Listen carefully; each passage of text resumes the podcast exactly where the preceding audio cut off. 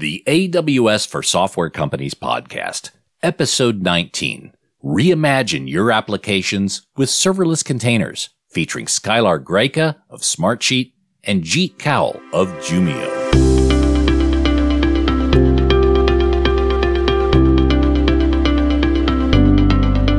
Well, hello everyone, and welcome back to the AWS for Software Companies podcast, where we speak to software leaders around the world about their journeys to the cloud, overcoming obstacles, and the role that Amazon Web Services play in their success.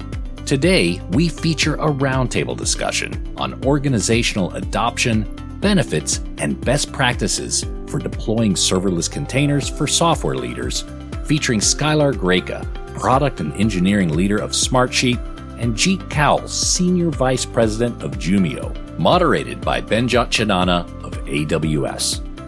My name is Banjot Chanana. I run our application modernization specialists at AWS.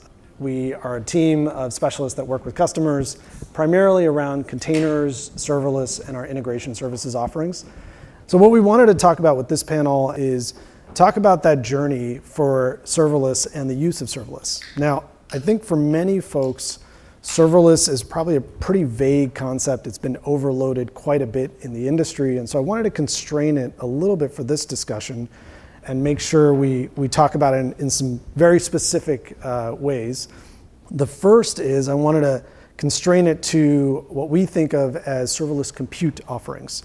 So there's like a wide variety of offerings from AWS focused around serverless uh, data databases and serverless uh, instances for other capabilities.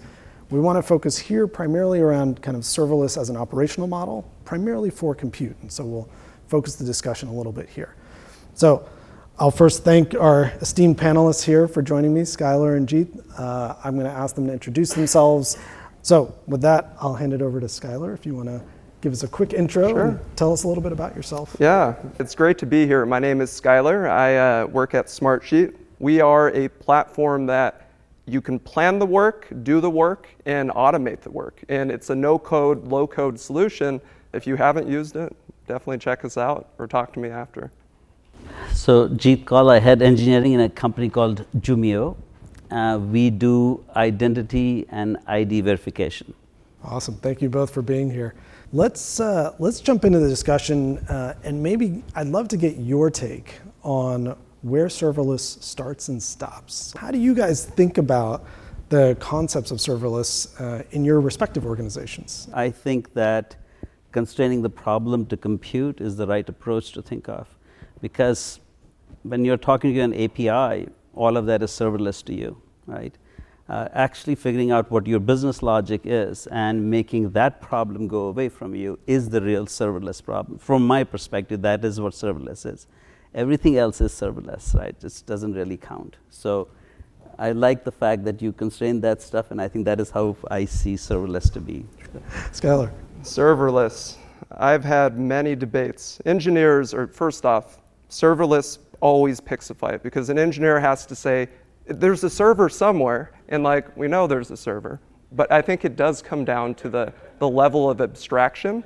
Um, and, and really, to me, it is more of an abstraction of where you know compute is being done. Um, I think one of the things that we've tried to do, at least at AWS, is think about how do we constrain the definition a little bit. So we're going to focus this discussion around compute, but we've also set some principles for ourselves about how we think about serverless offerings even into the future. One of those is that we want to take the management of the infrastructure out. So that means no instance management, no operating system management. The second is the ability to scale uh, as you need. And the third is actually focused around uh, payment and billing. So we want to focus serverless primarily on pay as you need or pay as you go infrastructure uh, and services. So uh, less about what you request and more about what you actually use. Um, so those are three of the principles we've tried to, to focus on to make sure that we think about serverless offerings in that way. Um, maybe talk a little bit about your adoption of serverless, where it started, um, what, what caught inside your organization? Was it organic or was there like a top down, hey, this is, these are the services we're going to use? Skylar, if you want sure. to start. This is a great question. So Smartsheet had a data center up until about 2018, and we finally made our journey over um, to the cloud. And this was probably about a two year journey. And at that time, there was also a very strong organizational change where we were going from centralized ops and application engineering teams to more of this T-shaped engineer service-oriented architecture. So there was two big things switching around at the same time, and because we had this uh, ops focus and centralized ops teams, there was a lot of drive to go to the next closest thing to what we had in the data center. They wanted EC2s, they wanted to you know, get as low level and manage as much as they could.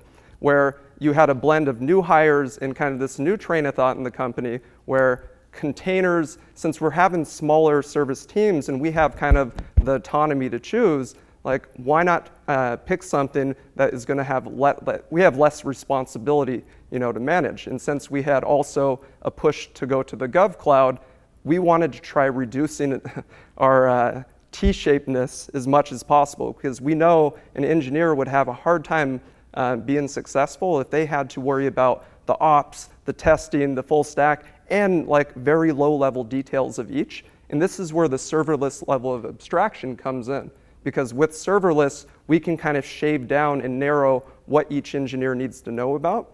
Um, and so I think we started dabbling with ECS uh, on EC2 as kind of a first path for a lot of teams. We, there's constant resistance though because of the ops mentality. Teams really wanted to stick to EC2. Um, so EC2 with ECS, we were able to win a lot of those decisions early on.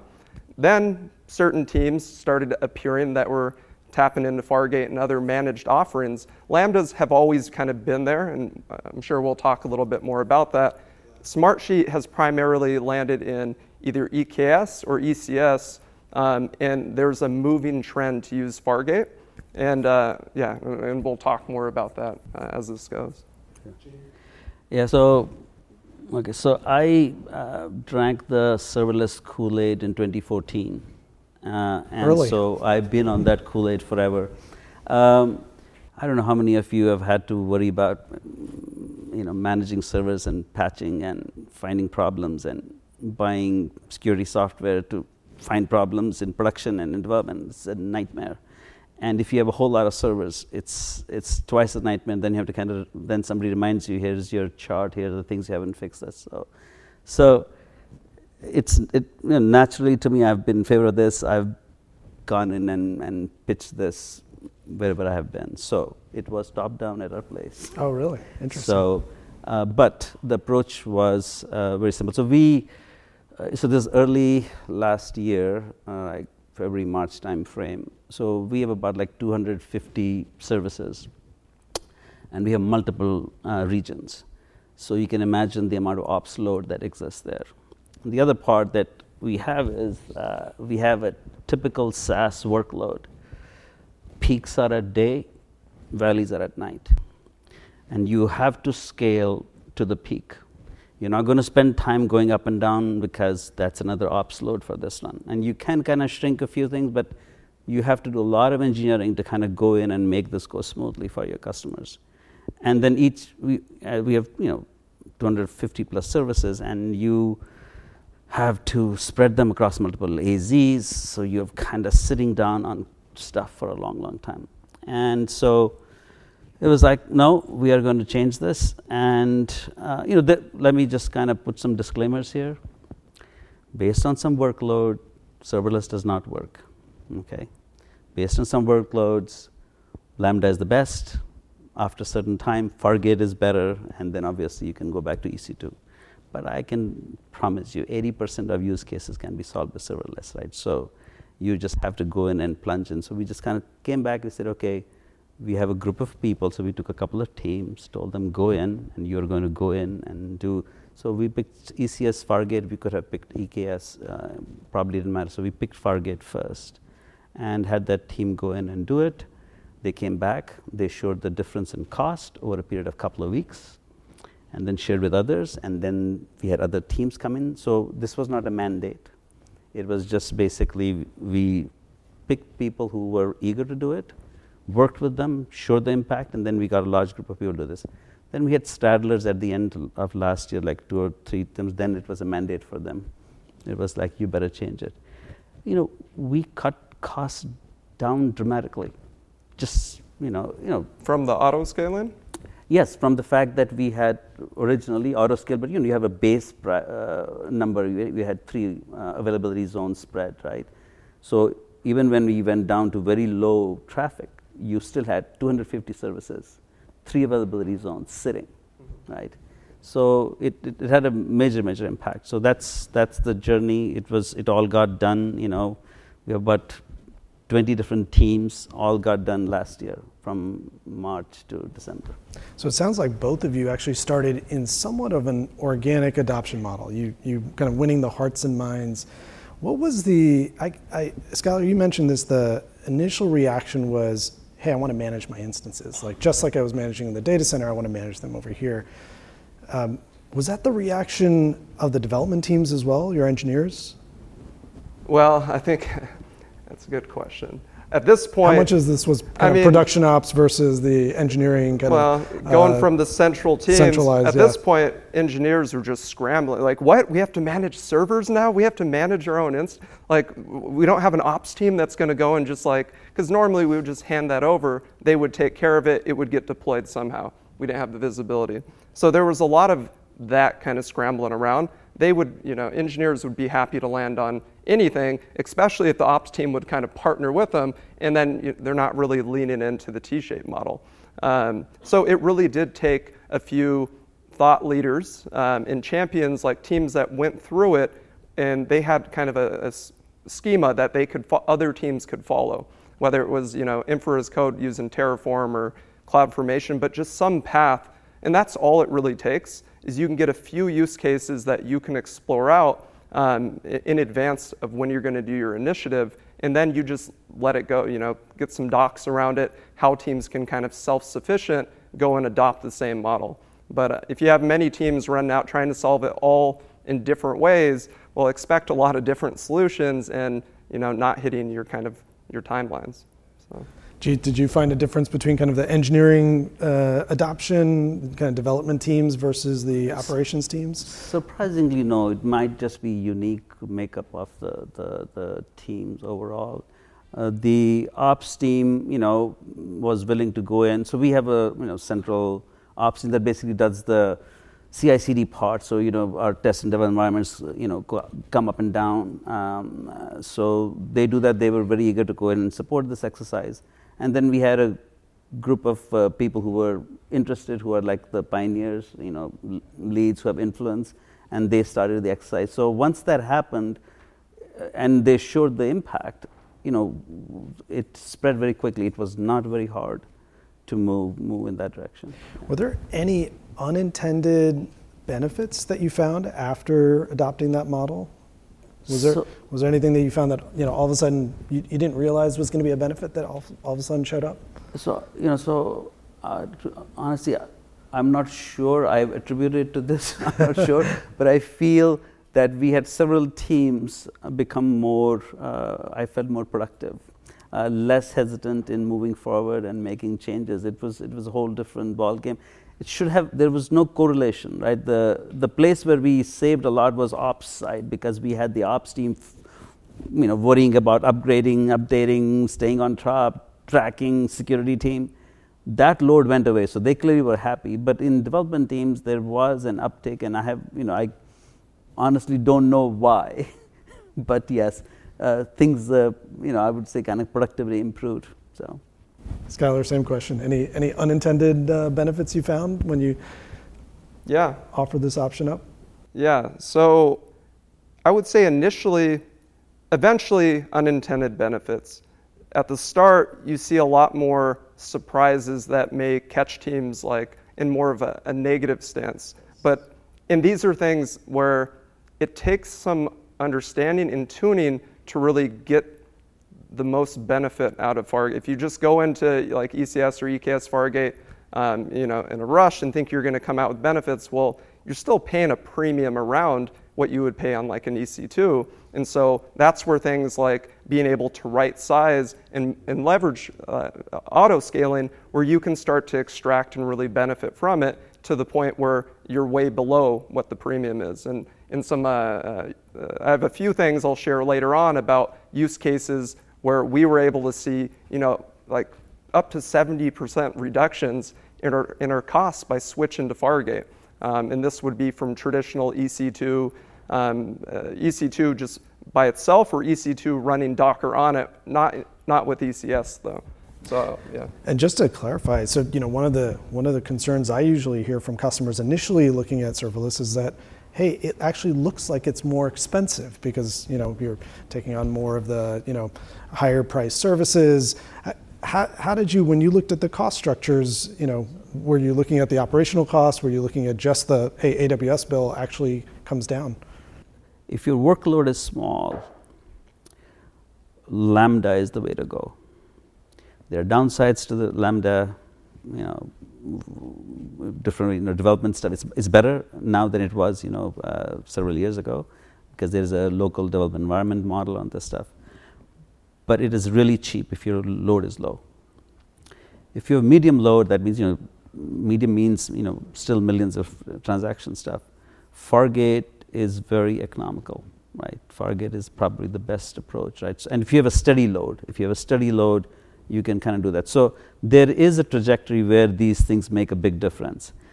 What people usually, when you tell serverless and you say serverless cost is high, they think Lambda very quickly. And yes, Lambda can become very expensive if you're going to go in and have you know, 2 million transactions, 3 million transactions every hour or, you know, something and every day, and you're using Lambda, it will be significantly expensive. But then you have to tailor it, right, and figure out what the right thing to do that is. So I think that's just a, you know, misunderstanding of what to use when. Right. I want to put all of the kind of elephants sure. on the table, right? Let's let's talk about all the hard parts about doing oh, serverless. Yeah. So third parties, right? How do you plug them in? Which third parties do you use? Do you use third parties? Yeah. Um, you know, sidecars. Yeah. Um, yeah. But yep. I think it's the same. It sounds like you're using EKS right now, right? Yeah. Yeah. So it's same thing. You're going to have to run some sort of sidecar, sidecar. containers because in Docker, you don't, or just with containers, you don't really want to have many main processes running Same. on it because that kind of like just goes against the container philosophy. So in general, you're going to add additional sidecar containers. They're able to talk to each other or like listen on one of the local ports, that sort of thing. So we use Datadog pretty heavily at Smartsheet. And uh, the Datadog agent, we forward a lot of um, just metrics, whether it's StatsD, um, some teams forward logs. And so each one of those, you can do that in different strategies. In Fargate, I've seen teams go anywhere from running a uh, EFS volume and mount it and just send like logs there and then they get forwarded out. And then you only have to run a daemon of whatever, so you don't have to run a sidecar every on every one of your ECS services. Or in each service, you just have that sidecar container that runs. Um, but so then you just you have a little bit more overhead. So it's also probably a good thing to kind of limit the memory and CPU for it so you don't take any of the hit from the C group um, context switch.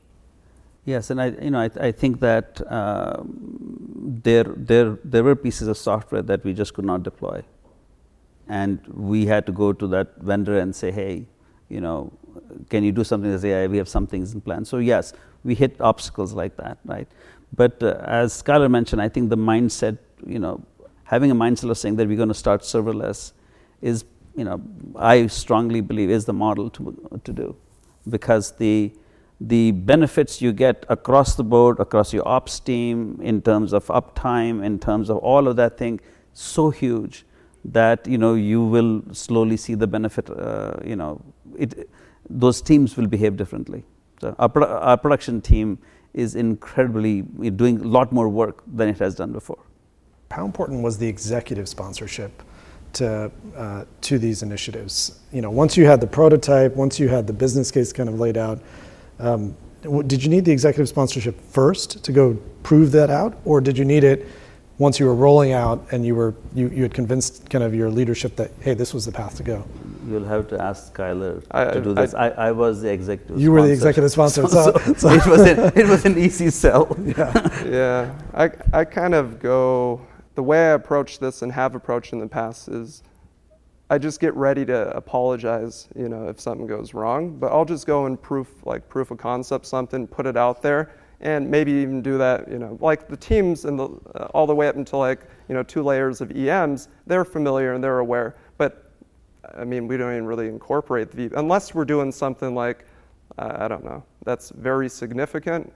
Teams have their own autonomy that we don't really have to get that sponsorship. But it really comes down to what we're trying to pull off. But just moving your service to serverless or building a new feature or new uh, service in serverless, uh, yeah, it doesn't even go up to the VP. So I want to kind of double click on, on you know, apologies for being flippant, uh, Skylar's point here. So what we did was we went to a senior technical person and went and say, hey, this is the right thing to do. Can you give it a shot? And he went in, he built an example. He was the one who drove it. So he has credibility across the organization because he has built that credibility over a long period of time. And getting him to go in and do it and show proof points of it was the entire story. That was the sell, right? So you need somebody who is, you know, who has technical vision, has driven the organization, has standing in the organization to buy into this. Then everything becomes easy. Got it. So unlike the Gen AI conversation where you need the, the CEO is reading about Gen AI and like all the great things that could possibly happen, you, you looked for the technical vision inside the organization that, that Absolutely, because as, as he said, we also want these teams to be independent, right? We really want them to move really fast. So they make a lot of calls. If we come back and put a lot of mandates in, this, the nature of the, uh, the teams changes then you become like a centrally managed exercise, right? The central management we do is like, here's the vision, here's the stuff, here is the exercise for the year, here are the, your goals, and then good luck, right? And to keep to preserve that model, it was important to make them actually believe this was the right thing to do. Yeah, putting confines around any engineer tends to backfire, and really what will kind of provide its own natural guide rail or guardrails is just success of teams that when ideas and uh, direction are really starting to showcase, like it's very apparent in those teams, and that just kind of uh, creates the process around it.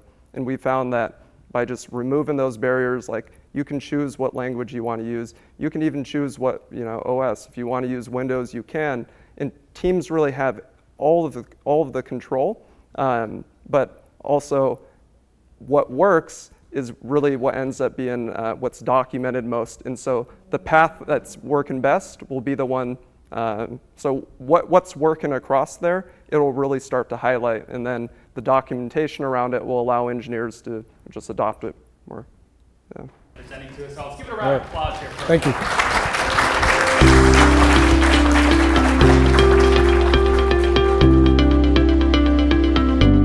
Thanks again for listening to the AWS for Software Companies podcast.